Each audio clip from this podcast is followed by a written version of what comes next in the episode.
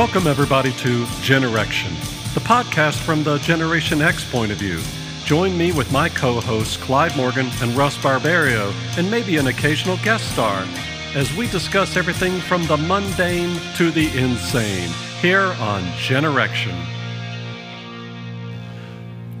Welcome, everybody, to another episode of Generation. I'm your host, Jeff Morgan, and I'm here with my co hosts, Clyde Morgan and Russ Barbario. How are you guys doing this time around? Ooh, doing pretty good. Pretty good. Is a Uh, hurricane? My knee is not through. bothering me as much as it used to. Your what's not bothering you as My, much? my knee. Oh, uh, is that happening as you're getting older? No, I injured Or it is that playing something you've had kickball. since- You don't remember these things? Oh, you I tell you about this stuff. Oh, you, you- well, you know, I'm running the board. My mind is elsewhere. but so, how long ago has it been since your injury?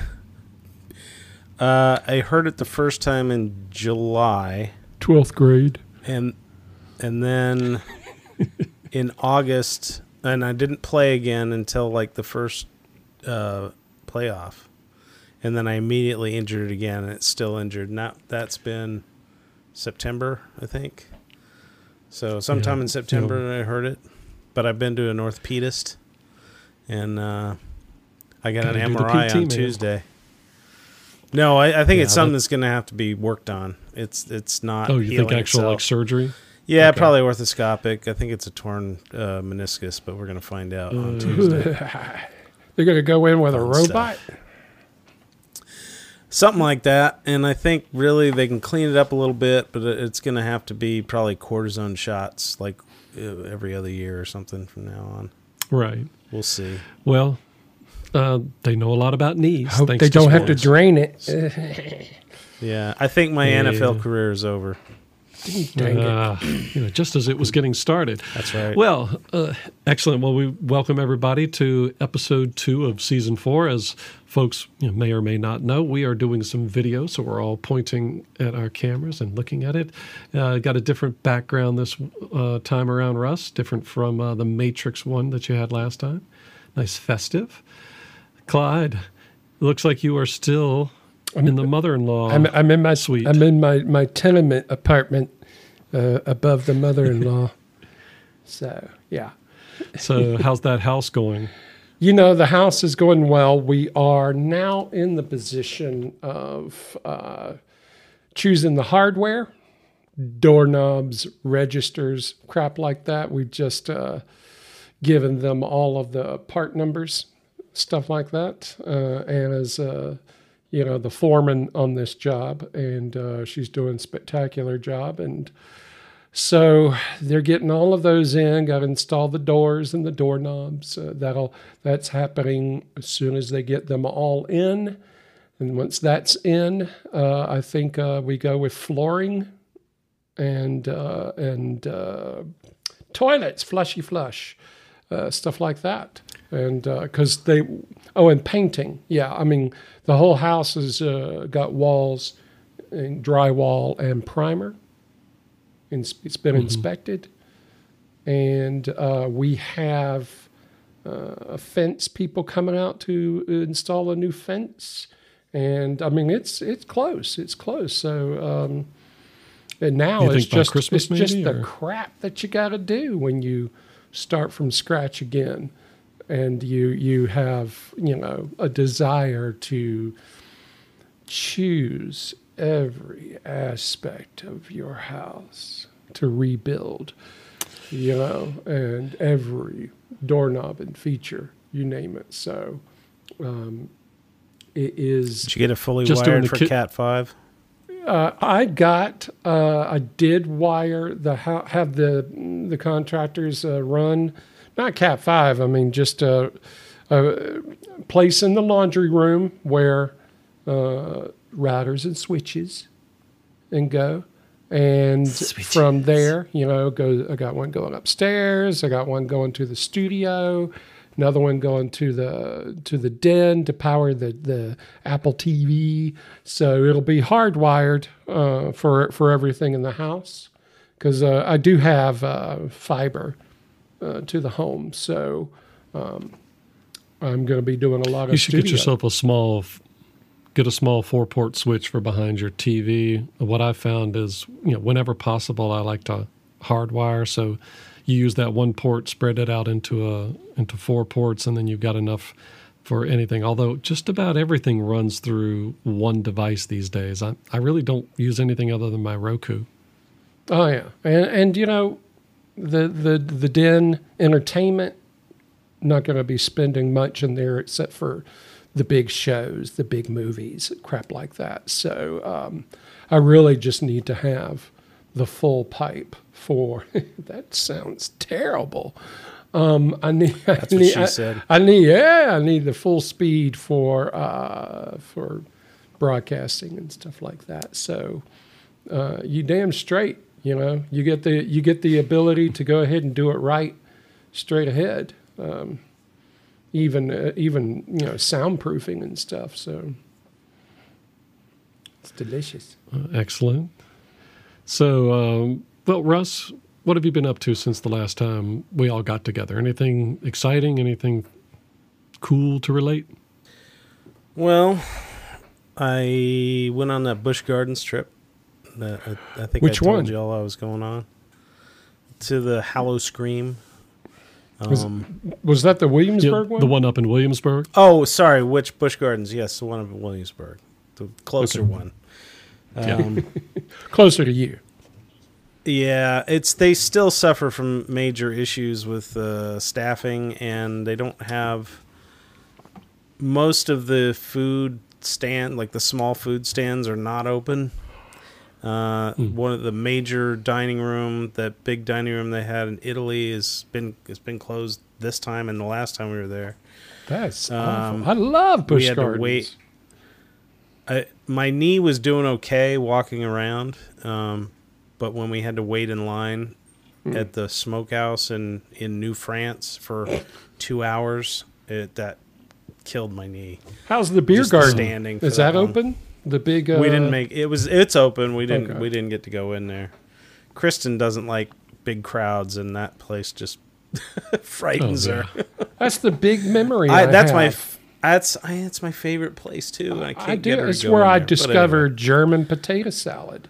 You know, Right. a- and, giant And Maybe Schnitzel? that should be. and Reubens like this tall. Just ugh.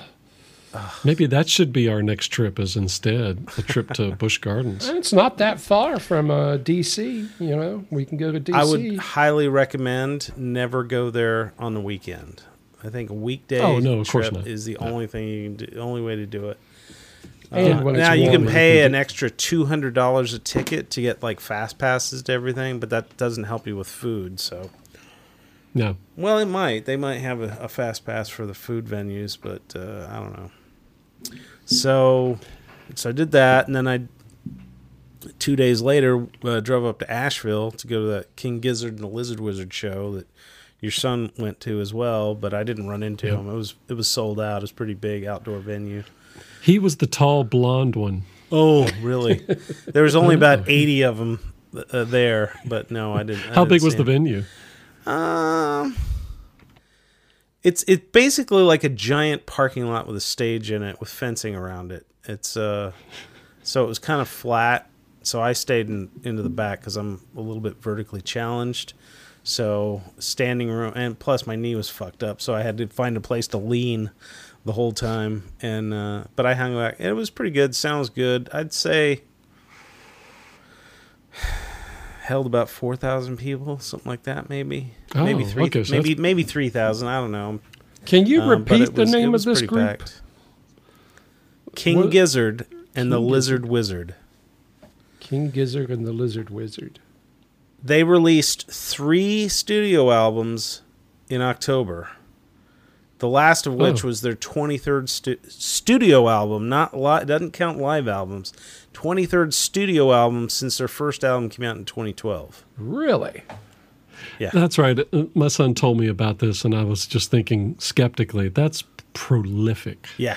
So Yeah, and every every album is like a different genre. I mean, some are more stark contrasts than others. Um, I but wonder, uh, I wonder if Adderall is part of this process. I don't know. They're just I think I, I think they do hallucinogens or something. Uh, but they're very good musicians, very prolific. Are they like They're, um, fish? I mean, are, are they uh, sort of alternative bo- rock or? I don't even know how you qualify because like one album is going to be death metal, and the other one is like early '60s folk music. Seriously, it's just weird, and they're all of it's good. It's not like you know they're making fun of anything. They just are doing it in that vein. But Huh. they had an album, one of their albums that came out in April called Omnium Gatherum. I hadn't heard it yet. I mean, I'd heard of it, but I hadn't. There's so many. You can't, I have- I don't have all of their albums as much as I like them. But uh, it's 20, 20 plus albums. Yeah. yeah. So I bought that, and that's really good. And that one, it's like every song is different style. You know, like one sounds like the Beastie Boys, one sounds like Prince, one sounds like Santana, one's just like you know psychedelic jam, blues stuff. It's gr- it's really good. But anyway, so I did that, and uh, what else been going? on? Oh, and I went and saw that play in Henderson I told you about, and ran into some people that I don't think I've seen since I was on a, in a play when we were doing plays together in uh, in uh, Henderson Wow. for the rec players. So That's Uh, like I four administrations ago. Was the last time. yeah, he he saw um, Tommy and Joellen. Oh, Yeah. wow. and I haven't seen them since my brother's funeral. So, yeah, they're just you know, they stayed in the hometown and did Yeah. the hometown thing. And now they're in that that new theater that's attached to the library downtown. So they built a new library years ago, and then later afterwards they built a th- new theater. It's actually a really nice theater. It was it was a Yeah. pretty good production of it. Sound wise was great. Uh, the lighting, the, the changes, and everything. Apparently, Tommy and Joellen's son was doing the the sound sound engineering, Probably. I think, and Tommy was doing lighting, or vice versa, or something like that.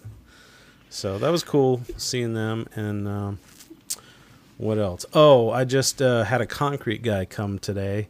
He's going to give us a quote on a pad for a hot tub that we that my wife is like dying to put in the backyard.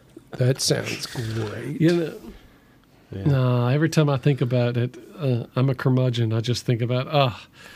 How much effort and time. I mean, in other words, you, you really want to use it a lot so that you, otherwise, it, it just sits dormant. And I just don't Oh, think it I would get use used it a enough. lot. Trust me. That's why you go I mean, to is it gonna be Craigslist. enclosed? You know, people give it Uh, away for not- free. n- uh, yeah, Like- that's right. Because uh, down here, the mosquitoes, you'd have to be prepared to deal with the mosquitoes constantly. Well, we would be good about keeping chemicals and keeping it covered when it's not being used and all that stuff. So it, it would get used, especially. I mean, maybe in the summer, not so much. Uh, in the winter, for sure. But uh, yeah, that, I do remember doing that. We were up in Rochester. Uh, Clyde, you were with us, and our aunt and uncle have a hot tub, and yep, you were walking in the snow to get into it. yeah. That really was kind of fun. But uh, you you've been to my house, so you know the back deck. Um, Yep. So it would be like right. We we would put it right uh, uh, next to the deck, so you could walk from the deck right into it. Um, and it wouldn't Yeah, be cool. covered initially. I think at some point I would probably want to put some sort of cover on it.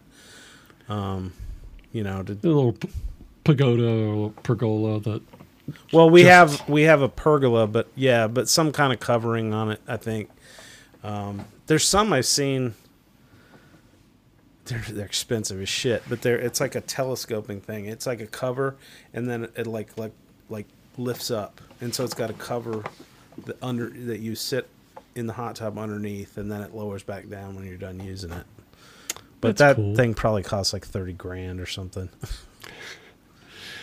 Yeah, So- no. The the the thing that we always wanted to do for from a luxury standpoint was I when we were redoing our bathrooms, I did ask them. I want a steam.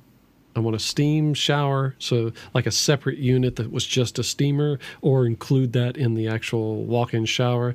And my wife wanted a sauna. She wants a sauna so badly, and know, it's nice to see it in the design, but when you see that it's an extra 25 to 30 grand to build out that space and, and put in the plumbing and the electricity that you need, uh, yeah. We No, we buy a stayed in a in a rental house in uh, Hilton Head. I think it was 2020. It was kind of a spur of the moment thing because it was supposed to be a big celebration of my in laws' 50th birthday or 50th anniversary, sorry. And uh, so that got all that got canceled. A bunch of people were supposed to come down. We are gonna have a big celebration anyway. So we we just pared it down to the immediate family and went down there. And this house had a, a steam room, and I had been in a ton of saunas in my lifetime, but I'd never been in an actual steam room. I kind of like the steam room better. I mean, as far as I like do- uh, I love clearing out room. your sinuses and, Mhm. and breathing all that stuff in, man, I bet it's amazing. Now sauna's nice Yeah. too, but it's a different kind of different kind of Yeah, heat. I like the. It does. It burns. It burns. Well, on my end, not much new going on. Well, yeah, started a new job. Things are going great.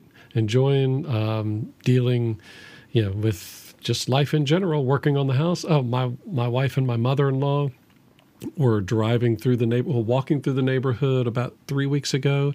Came across someone throwing out a table. So they decided this was a great project to bring back to the house. So it, it's it's like a, a round table with a leaf in the middle. It doesn't have chairs with it, but I mean this had been in somebody's basement. It had residue and buildup, and the finish was bubbling in places.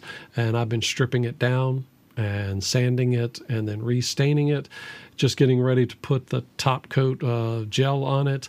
And now we've got a hurricane, so I can't I can't finish that, but it's one of just one of those projects that when you're done, you can look at it and really feel like, oh, now I now I understand why people blog about this, do videos about this, and because I think it looks great. And I, now I screwed up the top. Uh, I really should not have used that deep of a grit with uh, a powered sander because you can see some of the patterns in the top of it. If I had the time to do it again, I would I would just be a little more gentle. What and- grit were you using? Because I was trying to strip off this old layer that was both. It looked like somebody had spilled a chemical that began to bring out some of the finish and the coating. So I was using, was it 300? Because I'm on, I'm using 220 as uh like an intermediary right now, and then I got Oh, that's not, go down not to that something. bad. Well, but the I was using one of those little round hand sanders, so it created a spiral pattern in a couple places, and instead I should have kept with the. I'm doing hand gestures, and you can't even see it on the on the camera. Uh, I, I should have used my um, flat sander, or g- gone and gotten a, a what is it, band sander? Is that what it is? An orbital orbital sander. Orbital sander, yeah, the one, one of the ones where there's like a strip of sandpaper and it, and it moves through, rotates. That probably would have kept me from creating patterns, but Right. Still, it's going to look good, and there's going to be a tablecloth on it all the time anyway. So, I've done my fair amount Oh. of sanding with uh, guitar bodies and fucking up the finish Oh, I and bet having to have. redo it over and over and over again. It's a pain in the ass. yeah, on a guitar, you need to get it right. All right. Well, let's go ahead and jump into the meteor topics. We've got some fun stuff. We've got some tense stuff. We've got some fun reminiscing. So let's go ahead and jump right into our first topic tonight. I was reading an article recently. Uh, I, I forget exactly where it was, but it was talking about, you know, a lot of the ultra wealthy, probably of no surprise to most people, uh, have private compound places where they can get away from, you know, the hustle and bustle. But some of these billionaires are, you know, really caught up in worrying about what happens if society collapses. And a, quite a lot happened during pandemic. A lot of these folks really got it into their heads that they needed to have sort of you know, think of them like a, a little fallout shelter, uh, uh, an apocalypse bunker. But these super wealthy, ultra wealthy folks, uh, every now and then will have these conferences, and they will invite in uh, experts experts in survival, experts in security, and they'll rotate these people through. So it's like a little private conference where they meet and they have experts come and answer their questions on um, a variety of topics. And one of these survival experts got called into one of these meetings, and he said, I was expecting to be asked you know questions like how do you you know how do you um, how much food do you want uh, how do i process water and that's not what these people wanted to know at all. What they wanted to know was how do i keep the people that i hire to keep me safe? How do i keep them loyal? How do i make sure that they stay loyal to me and don't just turn their guns on me and kill me and then take all my all my provisions. And the guy said I was really taken aback by this because you know, I, it's one thing for me to provide you with security, uh, and uh, like food security and water security, but you're asking me. They they wanted to know, is are there like control collars we can uh, employ? Would would that be something you'd recommend? Is using control collars like shock collars? Should we use cattle prods? Uh, because we're assuming money won't have any draw to these people if everything collapses. They were more interested to how to keep people from betraying them. And so the guy said, you know, I'm not really prepared to, to talk about this, but if you were going to ask me personally, I'd find a way to instill loyalty in them somehow by convincing them that they were better off throwing their lot in with you. Convince them to do it because they want to do it. And he said that that the, almost universally, the billionaires all looked at him like, okay, uh, so you think we should be their friend? And they really were puzzled because they couldn't imagine that anybody would do anything just because they liked you. And I can maybe understand that. If you're an ultra wealthy person, can you ever trust anybody when they say they like you? And and it could be that maybe we can't trust ourselves when we're around ultra powerful or wealthy or beautiful people. Maybe we do just kind of go with it because we want to go with the flow with that. But it makes a good, you know, brings up a good point, and I wanted to talk to you guys about it. You know, we can use it. We can kind of go down the speculation. What would it take to convince people, and what would you have to do, and could you really ever trust these people? We've all seen on, enough apocalyptic science fiction and fantasy, and we've seen kind of how people are in the real world. And yeah, as far as I'm concerned, I, I, know that everything falls apart, and there's no reason why these people would want to trust you or stick with you in any way, uh, uh, unless they felt that they were safer behind your walls, that your walls really had protection. But no, if you want to keep make sure that these people don't kill you, you either need to withhold the codes to to how everything works, or you need to find a way to win them over or earn their loyalty. But that's that's just me thinking off the top of my head. But I'm interested in what you guys think. Clyde, I'm going to throw it to you first. What do you think about what these guys were asking and where, what the, where their priorities are? And if you were a guard, say in one of these setups, you know, what do you think would motivate you? Well, I think the one of the issues is is trying to understand um, I guess the situation that leads up to it because in a va- in a vacuum like uh, how did all these people come to my compound? Uh, is this a zombie apocalypse? Is this a complete breakdown of society like in uh, the postman with kevin costner which is a very underrated film by the way and very good based on a on a book by one of our favorite science it. fiction uh, authors. It it does need about forty five minutes edited out of it, but other than that, yes, I liked it conceptually. And Keep they going. didn't Is it better bother. Than Waterworld? Yes, yes, yes. I would put it in. Yes, but same thing. Maybe better editing would have. Well, yeah, you know, they don't really explain what happened to the world. Just that something happened. And we do know that, spoilers, by the end of the movie, we do know that it's a temporary situation that you know America goes through some badness and society collapses. And just like a good sci-fi trope you've got you know enclaves you got people that pull together resources but and then you've got always you've always got a crazy one.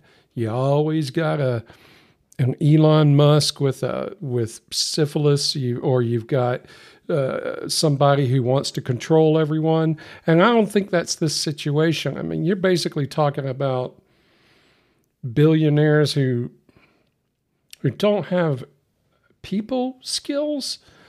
If the if the uh, the constant thing that's on their mind is these people are going to screw me. That kind of tells me that what kind of life do you live that you have zero trust that you assume that not only is everyone out to get you, but they're out to supplant you, take everything from you, and kill you? because at that point it kind of becomes a pathology, uh, sort of like I don't think you should be uh, in control because then, yeah, if I'm a guard and I have to keep people in when you're when you're keeping people in, why are you keeping them in instead of letting them leave? I mean, if you let them leave, they're going to get eaten or they're going to die, that kind of thing. Fewer mouths to feed, uh, more food for everyone there. So you know, there's that. I I don't know. I mean, I think I guess the the moral of the story is the fact that this guy was just kind of taken aback, and that these people are like, "Uh, you mean I gotta get them to like me?" And you know, that's Well, uh, I'm sorry. Go ahead. no, did you see Don't Look Up? No, I did see the ending. they though. sort of paired. okay, so well, they have a um, a highly autistic uh, billionaire, ultra billionaire, but there is some of that billionaires rescuing themselves oh uh, yeah. from this this faded. well, you know, it's like the, and- yeah. and- I'm sorry. No, I was going to say, and that seems to be a trope is that these ultra billionaires they they recognize that they are mortal, so almost everything they're doing is to try and live the longest time they can. Yes. And what their motivations are, though, I don't know. like Elon today sent an email to everyone. It said, "No more remote work. You got to come in." And if you are physically able to come in and you don't, then your resignation is accepted. And that's a dick thing done by dick who wants to really just prove to everyone that the trope is true about entrepreneurs, which is I don't really care about you. You work for me. You're not my employee. You are the employed. So um, that's how I feel about that. Despite the fact that in in Twitter's case, uh, it's always been a, a remote first work environment uh, because you don't need people in cubicles in a building to do something like Twitter. And then, of course, the pa- Exactly. the pandemic happened, and Twitter actually also offers unlimited paid time off. So people moved to different states because they could. And now they're being told, come into work or you don't have a job. And they're like, "I- I'm, I'm like 500 miles away from work because I moved. You know, some dude buys and he's like, yeah, you coming to work. You got to be productive. No one does that. When, when's the last time fucking Musk sat in a cubicle and uh, turned in a report? You know, like from Office Space, where he's got to get the right cover sheet. He's never done that. Does McDonald's have remote workers? No, I mean, uh, but obviously, No, certain jobs no, do require that you. but come that's a troll comment, and I won't take that bait. The the The point is, is that with Twitter, the majority of the people don't have to be in the office, and the reality is, is that not everyone is cut out to work around people. You got disabled, you've got uh, autistic, you've got people with uh, certain conditions that they work better at home. I've been working from home for I the met, past I met somebody years. like that at uh, Dragon Con. right. Yeah, remember when you, you were you were at that panel and I'm standing outside talking to her and she said because but she found the perfect job where she didn't have to be on camera, she didn't have to and she didn't want to advance, she just wanted to process insurance paperwork and Yeah. do the data entry. Sure. And that's Tons of people. But, uh, and call centers do the same thing. They work remotely now. India, the uh, the Philippines, uh, Jamaica have call centers, but essentially it's they're people they're working from home because the the software just runs on any computer. They log into the software and the calls are routed directly to them, and uh, that's a big thing. So you do not have to be physically there. But Elon is Elon, so he's going to huff and puff and tell people, "You're going to come in." And my feeling is, is that that's the easiest way to to fire people because. Uh, well, that's from a business standpoint. Um, but my point is know, this: is that al- he doesn't understand people because he doesn't work with people. People work for him. He doesn't. Um, does he run these companies that he owns? I mean, run them. You know, the difference is is that when all of the people that were quitting today on Twitter, all of the executives, when you read their uh, the responses, it's nothing but hundreds of Twitter employees thanking them for their time and just be like, "Oh, you're gonna miss you. You're fantastic. This place is a hellhole," and uh, you know. I don't think Elon gets that kind of adulation from people who are absolutely grateful. So, to me, the the actions that he's taking are right in line with that trope of the billionaire who's so out of touch with uh, regular people that they're mystified by this approach of getting people to want to be a part of you for reasons other than making money. Well, to keep it back, I mean, to steer it back, and you're you're absolutely right. Bezos, in a lot of ways, I wonder if he would be much different. But uh, I want to get over to Russ and have Russ have a chance to weigh in on uh, this whole thing about billionaires and and and them trying to survive an apocalypse. What are your thoughts? Well, you know, I've thought a lot about if they ever. I mean, I, guess they're working on a, a, a, a cure for aging. You know, being able to reverse the aging process or stop the aging process so we could essentially live forever. I hope we'd never discover that because what will happen is it will get captured by the elites, the billionaires, the millionaires, the billionaires, the billionaires, and they will afford it and keep it out of the reach of everyone else, and they will become de facto masters of the world. I mean, that's kind of what they Of would course, like yeah. anyway, and this would ensure Perpetual wealth, yeah. wealth, right? So, I mean, it, it it doesn't surprise me. I mean, they are living in a completely different world, and their brains work differently than than ours. And and I think when you have that kind of money and power and influence, paranoia creeps in. It, it it's par- probably part of the territory, so that doesn't surprise me. It- it- honestly, when when you right when you said that, it had never occurred to me that that would be something I would think about. You know, Exactly. Exactly. right? So and that's the crazy that's the crazy part about it is um, as you both have pointed out it's almost like you know what uh, th- there are like the people who really have a high amount of faith in gold you know like the gold fanatics. And and you may be a gold fan from an investment standpoint. Yes gold is a great investment. But i used to have this conversation with a person at work and he would say yeah I do keep gold in my house, of course, with my guns.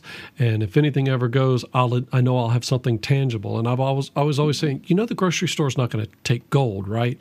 You know that the society is going to have to collapse and then rebuild enough and restructure itself to accept your gold.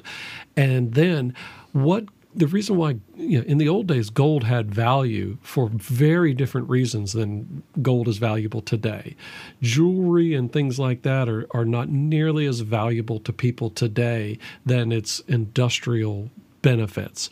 And if industry is gone, I'm not sure that gold has very much value at all. No, no Uh, not, so not at all people- Beaver pelts. And that's where it's going to be at. And, and so all of this money really is useless. What what they need to do is build build a place that's big enough for your security people's family, so that they can bring their their family. Uh, and you need to have a way to feed everybody, not just provisions, because depending on uh, whatever happens, if it's so big that it knocks out all of the banking systems and we can't spend money anymore and we can't read anything because everything was digital, we yeah, your money is worthless and will be worthless. Just like in the Postman movie you were talking about, Clyde, it took years to recover from that, but they did recover because not every place will lose everything. It would have to be something supernatural that made electricity not work or or EMPs that shattered, we'd still be able to build things, but it would probably knock us back to last Sentient century, nanites that maybe are before in, the, war- computers. in the air, like in Should Revolution. invest Yeah. invest in ammunition. That's really the only thing Uh, worth after everything and- goes to and shit. And then when industrial without industrialization, then you're going to end up eventually making that ammunition by hand. So you really need to start making making sure that your oh, I, kn- I repeat- know people that that make. You can make it by hand. You don't need electricity. You just have have Antibiotics. the feeder station. antibiotics Uh, anti- and insulin. If you are the guy that has the uh, antibiotics and insulin, then you got a sh- then you got a chance. You got a chance because Yeah. that's you know you can look. I can always grab a stick and fashion a rope and make myself a spear and I can feed myself and I know how to do a fire. I can I can always do that. But if I got a cut that gets infected, uh, or if I'm diabetic, I mean that's SOL. Uh, unless you know, Yeah, diabetes patients will be the first to go. yeah. So Mhm. you know, um, dialysis, all of that. Yeah. yeah, I mean, and that's that's the type one. Type two people will actually be fine because they won't have junk food anymore to eat. They'll actually clear up their type They'll two lose diabetes. And, yeah. it's the type one people that'll die. And you know, Snowballs. you know, uh, so what do you what do you uh, what do you concentrate on? Uh, water filtration, uh, health, basically health stuff. But I mean, you know, getting back to the, are we still talking about the compound and how do you how do you properly have a compound of people that aren't going to turn on you and eat you? Uh, yeah, I mean that, that was the overall topic, and and it's going to lead us into the uh, the next type, which is again talking about apocalypse. But did you have an, one more point? No, I would pretty much do that. I mean, I would, uh, in order to keep them, keep everyone happy. I mean, everyone's involved, and uh, not to mention you, you bring every. I think about this a lot. Ever since I was a kid, and I read The Stand, uh, which Yeah. is a masterful book. You know, you think about these things. If there was an apocalypse, and like a biological apocalypse, and most people are gone except for a small group of people. How do you how do you rebuild? Well, this is what I would do, and I've always thought about this. You know, organize your people by uh, I guess skills and pull your skills, pull your knowledge. Uh, identify the most important things. Of course, defense, food, and then healthcare. You you, you know you got to be able to do you get because what's every trope for every sci-fi TV series and film is the child of the protagonist gets an infection and they got to go find medicine. You you think okay well then fine I'm not going to let that happen in my compound. so, you know, you, you talk to everyone, find out who knows uh, medical, uh, t- who has medical training, that kind of thing. Everyone gets involved. Yeah, you stock your bunker. Yeah, stock your bunker. Yeah, in the future, no mental one will give a shit about your high score on uh, Galaga. It, I was, I was gonna, I was gonna, uh, I was about to say what you had already said. I think we'll probably the only thing we can do is like uh, gather ourselves into small tribes that of of expertise. You know, it, it- Mhm. everyone will need s- to contribute something. They'll either either have to bring a skill to the table or learn real quick because dead weight ain't gonna cut it in that sort of situation. So. Yeah, Exactly. yeah, with an understanding Exactly. that there's always going to be people that need to have others to carry their weight, whether it be the old, infirm, disabled, or children. But even There will children be some can be that put we to agree work. to. Yeah. Uh, maybe. I mean, a, a, chi- a child in could be made to Neanderthal carry. tribes, they would they would dump a baby if the if the mother couldn't produce enough milk. Well, you yeah, know? but we're not. It's We're just not. the way it was. we're it's not hardcore, going but to that's- res- that's revert to that. I mean, what kind of apocalypse are we Um, talking no, but about? na- but nature will take care of it. Right. Nature will take care of it. And now for a perfectly reasonable discussion. which is a nice segue into our next topic. And Russ, this was a topic you wanted to talk about. And I know you've brought up a couple of times earlier in the previous season when we talked about Ukraine and so you wanted to talk a little bit about um, some of the possibilities of maybe nuclear activity with regard to Ukraine. And so, you know, thinking about these apocalyptic bunkers, it just reminded me of how Robert Heinlein, the author, had built his own underground bunker. He even wrote some short stories in a book uh, centered in a bunker because that was a big uh, uh, obsession of folks in the 50s as they worried about you know nuclear fallout from the Cold War. And he had built all these elaborate systems to exchange air and to filter water. And he was out in the Southwest. So he built his own bunker, and previous people who have owned the house uh, didn't know the bunker was underneath it. So it just got, you know, so it's a nice segue into thinking how we used to, as a country, be fascinated with how to survive uh, a nuclear exchange or a nuclear confrontation. So I want to hand it over to you, Russ, because you want to talk a little bit about how the message is shaped with regard to Ukraine and the threat of uh, nuclear activity by Russia.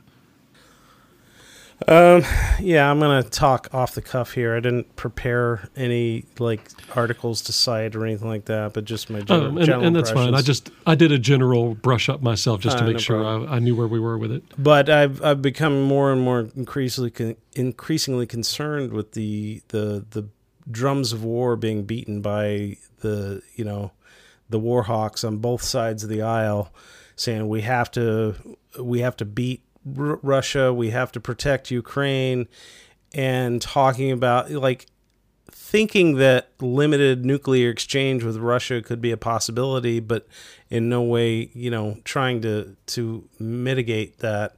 I, I, you know, we all grew up under the threat of the of Cold War and nuclear annihilation at any time, and and mutually assured destruction was.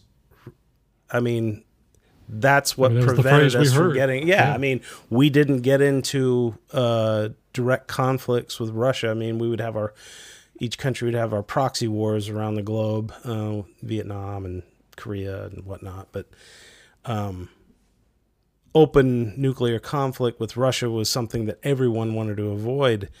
And these days, we've got people who don't seem to remember what can happen in nuclear war when they're talking about we need to d- defeat Putin. We need, I mean, basically thinking, acting like he's just another um, Muammar Gaddafi that we can dispense with. And it's like, Oh, true. what do you think somebody who has that uh, the the largest nuclear arsenal in the world is backed into a corner and he can either uh, be Im- impaled on the streets like Gaddafi or or is he going to press the button and say, "Well, fuck it. I'm going to take everyone with me." I mean, we could be in that sort of situation ultimately, and and it, we just need. I, I just feel like we need to have cooler heads prevailing in, in this arena. It, it it just gets me worried. And when I see articles, I mean, it was probably an op-ed. I believe it was in it the New York Magazine or Atlantic or something, and the headline was, "Would limited nuclear war?" Be good for climate change. I mean, ridiculous And stuff like that, that. That's like a National Review article from the early uh, late seventies, early eighties. That, that's where you would have read something about that. Where does it make sense to do that? That's right, weird, yeah. right. But this was something more recent than that. But Oh, um, I, just, I, I just don't understand why we're openly talking about this and people are, you know, dr- beating the drum, wanting to p- send in American troops, you know, into we- Ukraine. A- and and I'm just I'm a little concerned about it. I don't know what y'all's thoughts on it are. Well, I think the the thing that we have to remember is that at the fall of the U.S. Yeah, the Soviet Union, a lot of the nukes went missing. Uh, this current status of them, I know that Clyde in previous seasons, we when we were talking about this, is that within the Russian military there was a lot of uh, fabricated reports. So the you know just how ready some of those missiles are is unknown, or whether or not they're even stable, whether or not whether or not they even still exist. A, a lot is unknown, and and while things being unknown is kind of what protected us in the past is not knowing. I think really the scarier thing here is they might in good faith not intend to do anything, but it doesn't mean that something of a Russian nature couldn't be used to create some sort of nuclear incident. I'm honestly surprised that it hasn't happened up until now. So we've either been extraordinarily lucky or maybe they aren't as insecure in Russia. The nuclear weapons are not as uh, unsecured as we worry that they are. What we have to be curious about is does it do either of you know what it takes in the in Russia to launch their nukes? Like here, we know there are two keys. We know he carries the nuclear football. It's similar. Do we know how it works over there? It's similar. Okay. They, I mean, they have their, um, I guess they have their procedures, their bureaucracy, and he can't press a button, just like our president can't press a button. It does have to go through generals and staff and things like that. And there's a lot of opportunity for people to, quote, do the right thing. And uh, we have people in Putin's inner circle. We absolutely do. And I know that from the intelligence reports that, that come out that talk about personal conversations that we know Putin has in his compound uh, up in the, the Ural Mountains. So we've got if we got people there, we got people fully integrated uh, from an intelligence standpoint. I would like to think that uh, we are keeping tabs on the nuclear question to such a degree that we are trying to recruit people inside the Kremlin uh, g- certain generals, certain people that, hey, look, if you were to accidentally uh, shoot Putin about 12 times in the back of the head, America would be totally cool with you being a caretaker for the government for until new elections.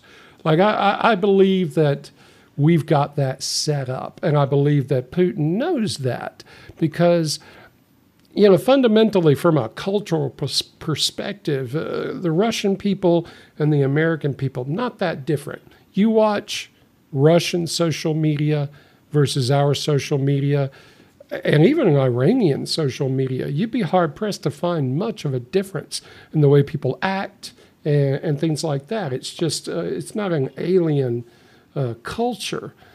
I think they have as many people over there that are petrified, just like we are. And I think that we have just as much chance to prevent a nuclear event uh, by engaging with moderate, intelligent people within the Kremlin. And actually just do some good old fashioned regime change in order to prevent. Because look, the people who call for nuclear strikes are the pundits, the people on TV, the people who have made a career out of it. Because for them it's safe you know. I can i can just spout off and say all sorts of shit because next week it'll be something different It'll be the gays. It'll be it'll be uh, you know trans. It'll be whatever. But they don't care what effect it has. So I, have no. I, I, was afraid, but I, am no longer afraid only because uh, I think uh, a lot of people. Russia right now is in a bad state. The people. Well, I don't believe anything that the CIA is reporting, and I also there was one other point I was going to make, That's and okay. it has just escaped me. Um, well, but you're right, and we, we should always be, have healthy skepticism. Oh, I remember definitely now. the CIA. Okay, go for it. When is the last time our regime regime change uh, strategy worked out? Oh yeah, like never. I, I, can't imagine that it's ever. Yeah, I, I don't. Well, as long as far as you know, it may have worked out exactly uh, the way they intended it.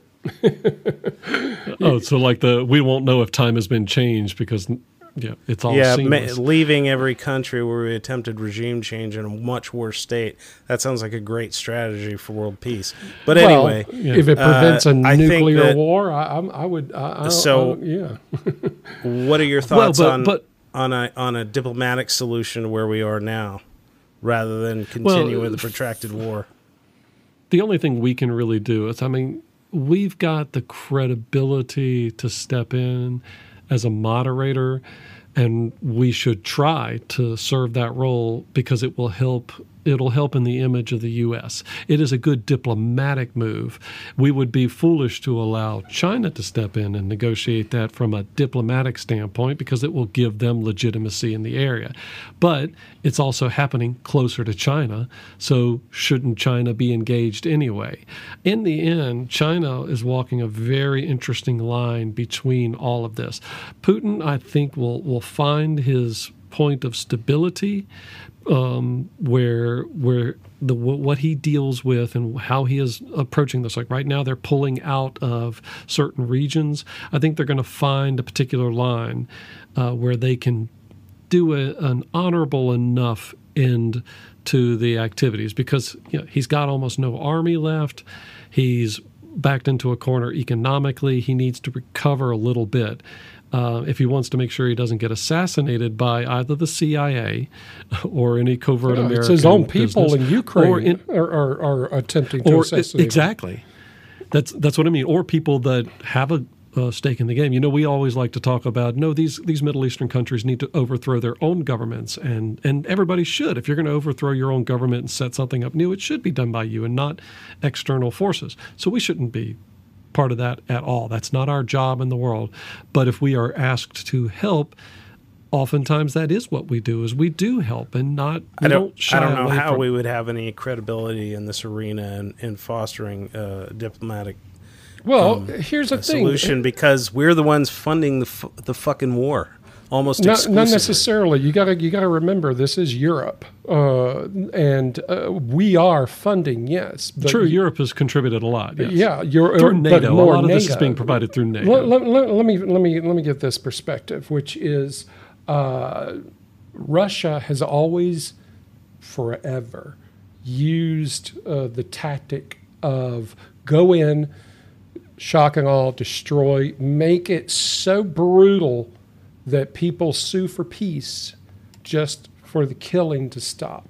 They've that's been a tactic Right. for at least a century, and uh, they go in and they um, they eliminate entire populations of people, and that's what they they did with Ukraine. It's but it didn't work this time. It didn't work because we gave Ukraine the the weapons. We also trained Ukraine because they did not have an army, a military that would even be able to do this without us training them.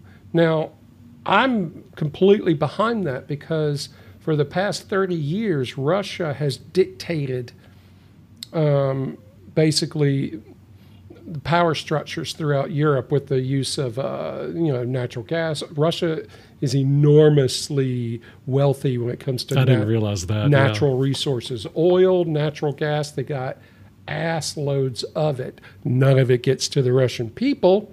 Who, who outside of Moscow live in villages that don't even have sewage, but the um, Russia has always played the hey, you better play with us because we got the biggest army and all the nukes. And Russia, of course, has its own uh, regime change uh, issues like we do. And you know what? I think that entire continent and the world is tired of one country that can actually threaten through war global food uh, supply chain issues.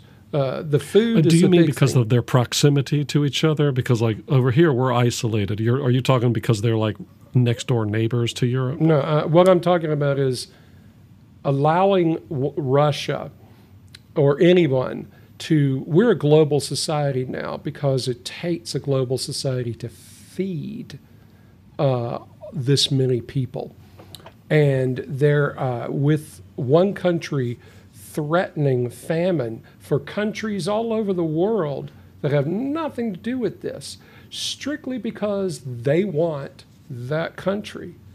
At some point, you have to say, why should I negotiate with someone who has kicked in my front door, moved into my kitchen, killed the dog and grandma and everyone, and then tells me, well, let's sit at the negotiating table and let's talk about it. No, you're in my fucking kitchen. What are you doing? That's and you you know, and that's what they've been doing for decades. They did it with Georgia, not our Georgia, their Georgia. They did it with Chechnya. They did it with Ukraine, and uh, they did with Crimea, and uh, that's what they've always done. And it's different now because we're tired of the bullshit, and now we've learned. Wait a minute, your army is shit. You've been threatening us with an army that doesn't even have working tanks that are modern. They're all from the 60s. I watched footage of, of Ukrainians finding 80 uh, year old weapons and vehicles that had been distributed to these conscripts. And don't forget, they have a different system.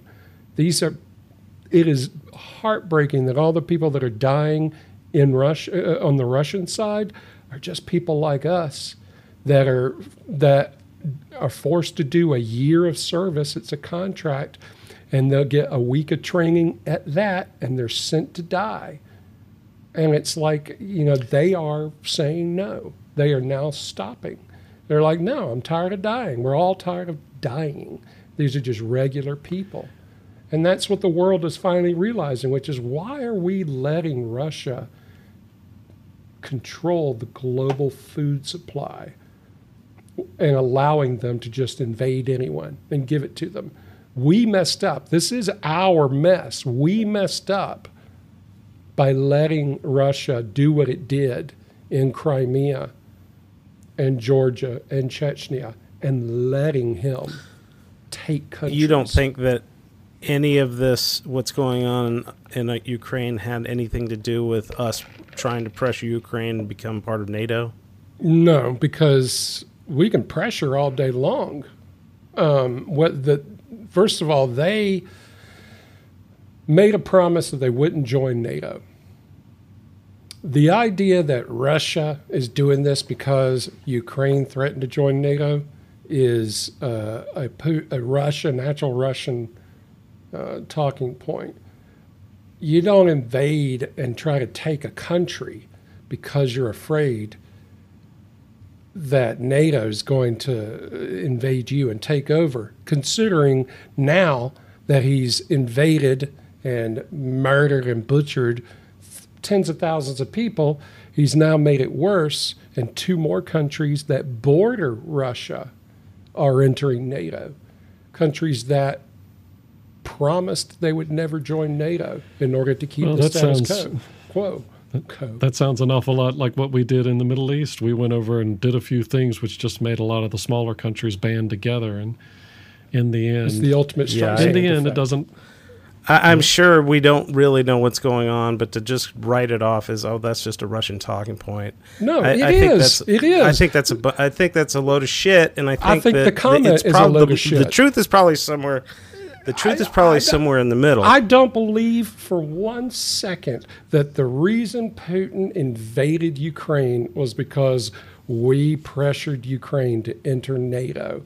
This is a man. I didn't say that was the only reason. Well, no, but no, that, I, would think that was the I, only certainly reason, would never believe that it's a reason because he goes in. This is what he does. He goes into countries and takes them. He's very clear but about it, why So it's our job to be the world police, and well, then there's a bad guy, and we're going to go kill him.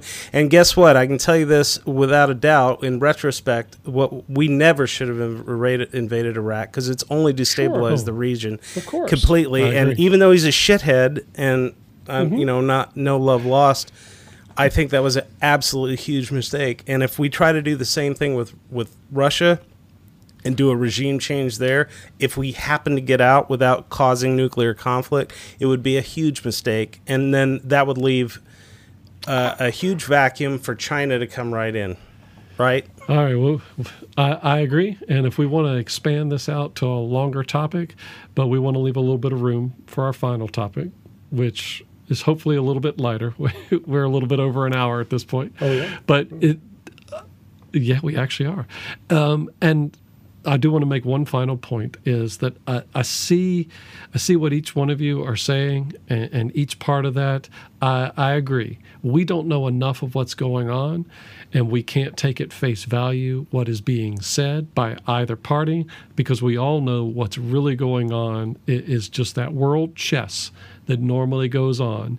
And sometimes we help because we're asked, and sometimes we help when nobody asks because we've got ulterior motives. And hopefully, as this continues to play out, we'll revisit the topic here and see if it turns out we were right. And hopefully, it won't be a nuclear annihilation, and then we can never say, I told you so.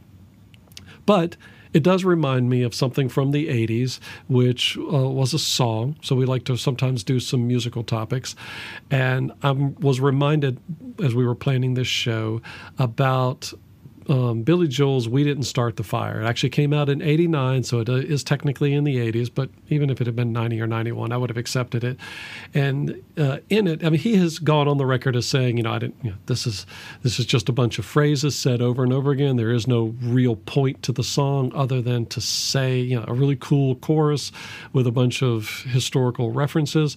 And actually, I think it's kind of interesting. A lot of them come from that Cold War era up through the '80s, and really really kind of speak to what Russ, you and me, and, and Clyde grew up with, where Russia was you know the bad guy and, and was the devil and we had to keep on the lookout. And and then then of course the song talks about other things. And I wanted to see how much of it we all got when because back at the time we could sing the words but I didn't necessarily know what they were talking about.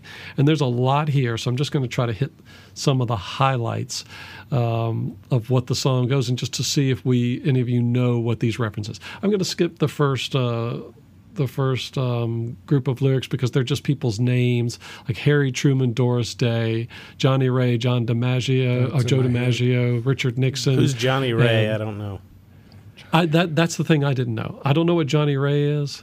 Um, so yeah. So that's the one thing. Like Studebaker, we all know what a Studebaker is. It's right. a it's a vehicle. Um, in North Korea, South Korea, Marilyn Monroe, but then the Rosenbergs. That one we probably all know, but not everybody knows. Right. So, Russ, Rosenbergs, that was what? Uh, Fred and Ethel Rosenberg. not Fred. Uh, I, God, I can't remember his name. They were they were accused of being uh, uh, uh Russian spies and were executed. Yes, they were definitely executed. 50s. So yeah, Johnnie Ray is the father of rock and roll. By the way, that's uh, kind of uh, oh. his deal. Oh, is he the one that sang Rocket '88? I'm looking at it right now. Um, uh, or mean, maybe Rocket '88 was the first record with a distorted guitar in it. Oh, really? Oh, okay, yeah, right. I don't know because there's kind of uh, like some of that surf music. Yeah. There's Sister Sister Tharpe, isn't it? That that uh, doesn't get a lot of credit for being a wailer on the guitar, because um, she's a, a, black woman who did mainly a different circuit. So, yeah, I mean, there's a, there's a whole bunch of stuff. Probably overseas, him. yeah. Yeah, he's uh, he.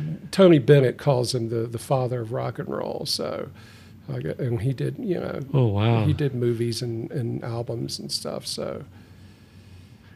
So then it you know go, goes on to mention things like vaccines, which I guess are back, well, back about polio. England's got a new queen.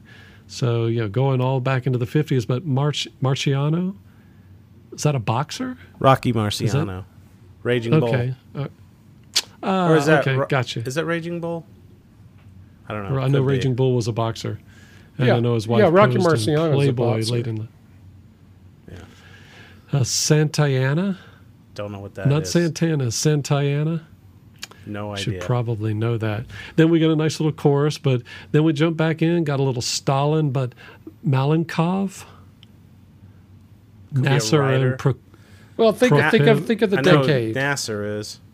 The decade is Stalin. Is this where uh, he's beating uh, on the UN desk with his shoe, or was that a different Russian? Premier? Oh, almost certainly, yeah. That wasn't yeah, Stalin. That, that, was, that was uh, Khrushchev. Khrushchev, okay. Khrushchev, yeah. Uh, I will, I will Nasser was the president of Egypt, I believe. Yeah. Prokofiev, oh, right. okay. I can't remember. I don't know who that is. Rockefeller, Campanella. That's Roy Campanella. He's a baseball player. Gotcha. Roy Cohn. He was Oh. the That's uh, he's a lawyer. I think he was uh, made famous during the McCarthy, but he also he prosecuted the Rosenbergs.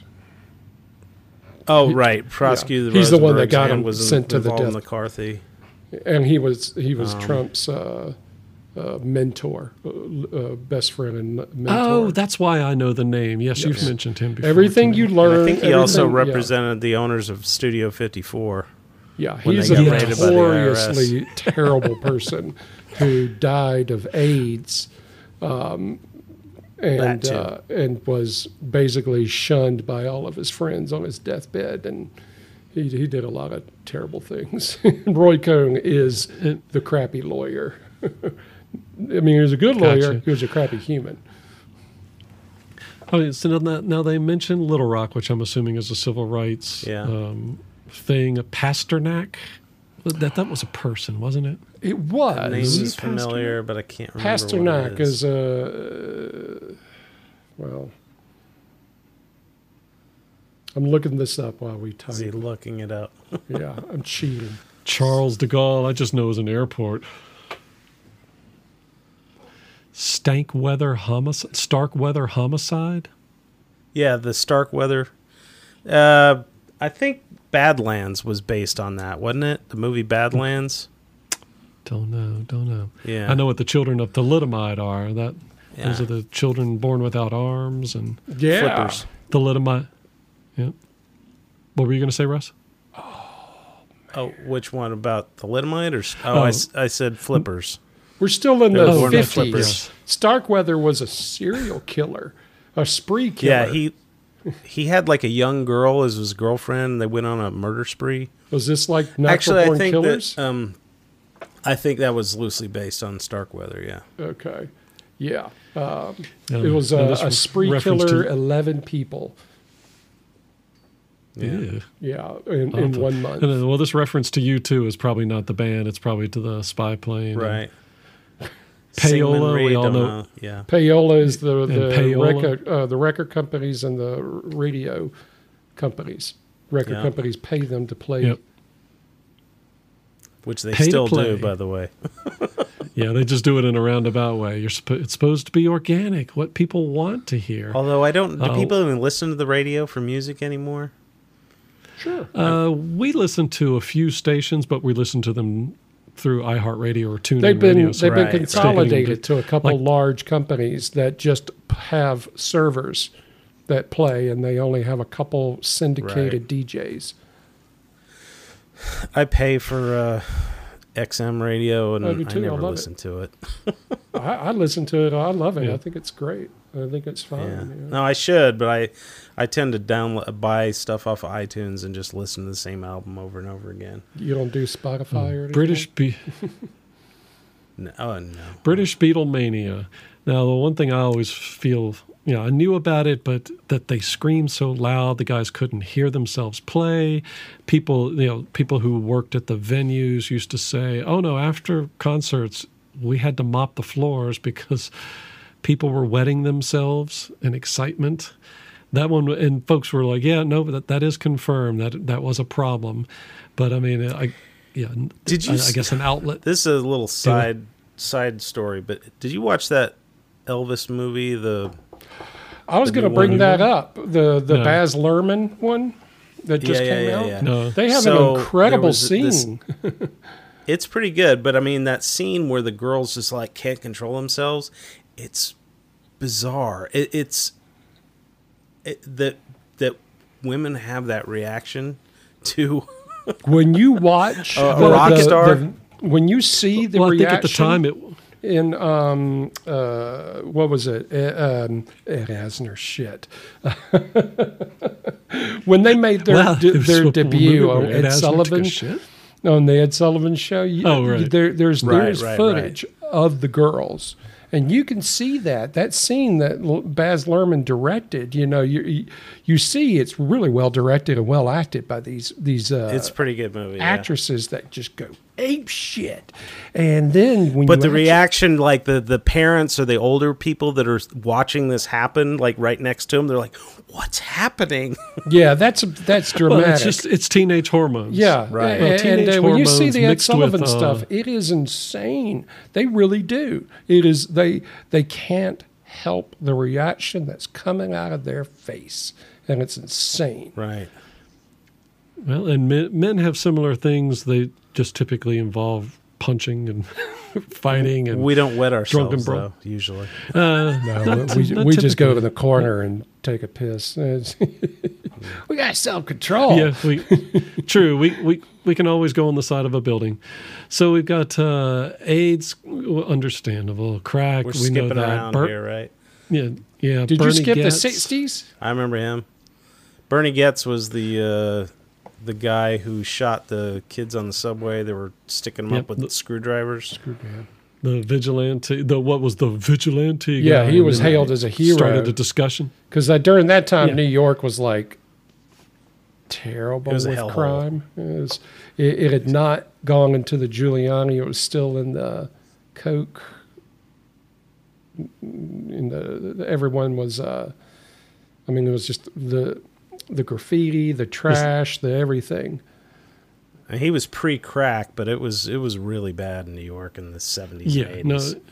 it I mean, That it's was- getting was- terrible now, but not nearly the way it was in the eighties and nineties for sure, No, it's yeah. early Yeah, it's interesting.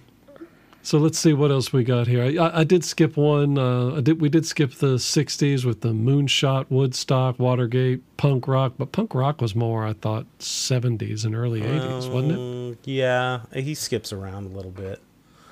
Terror on the airline, though. That was that was a thing. That do you remember that from when we were young? How people were hijacking airplanes, not blowing them up. They were hijacking them. Yeah, there were some Cuba. famous ones too. I remember that, uh, and it was usually a political statement, wasn't it? I mean, it, I mean, it wasn't ever like a single dude, like you know, I want my girlfriend back.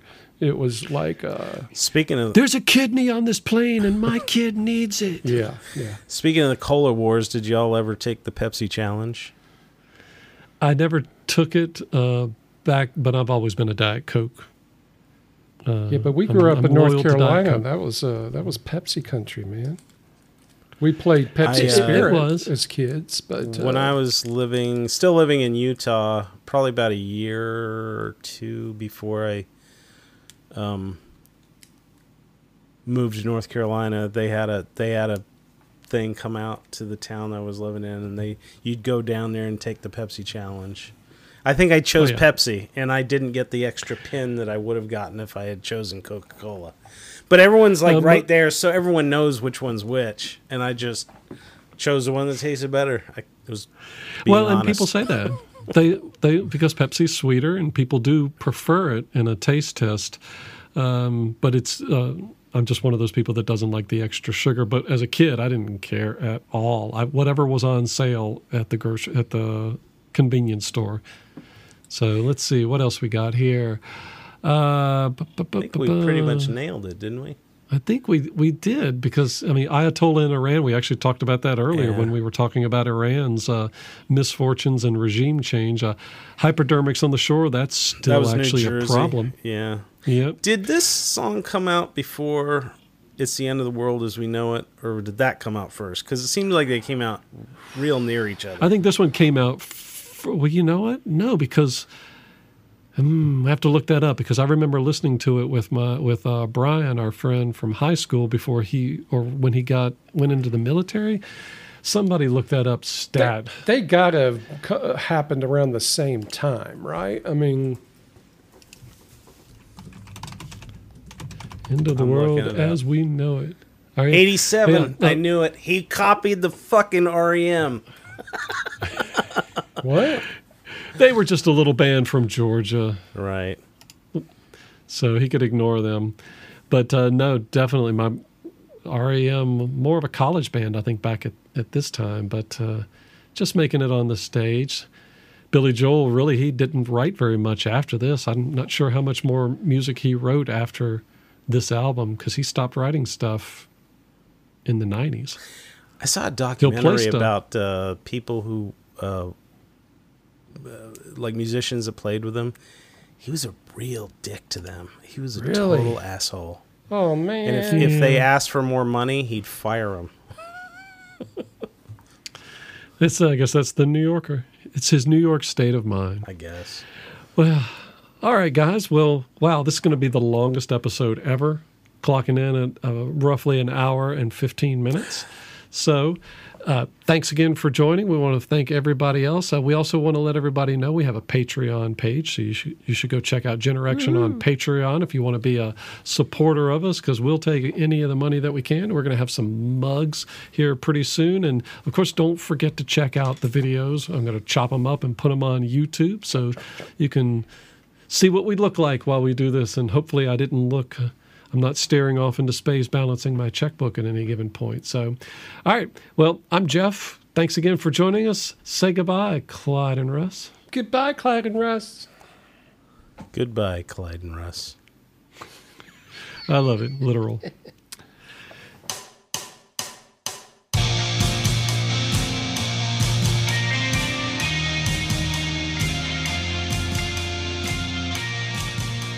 You've been listening to Generation, a podcast from the Generation X point of view, brought to you by Twisted Little Gnome Studios. Your hosts today were yours truly, Jeff Morgan, Russ Barbario, and Clyde Morgan.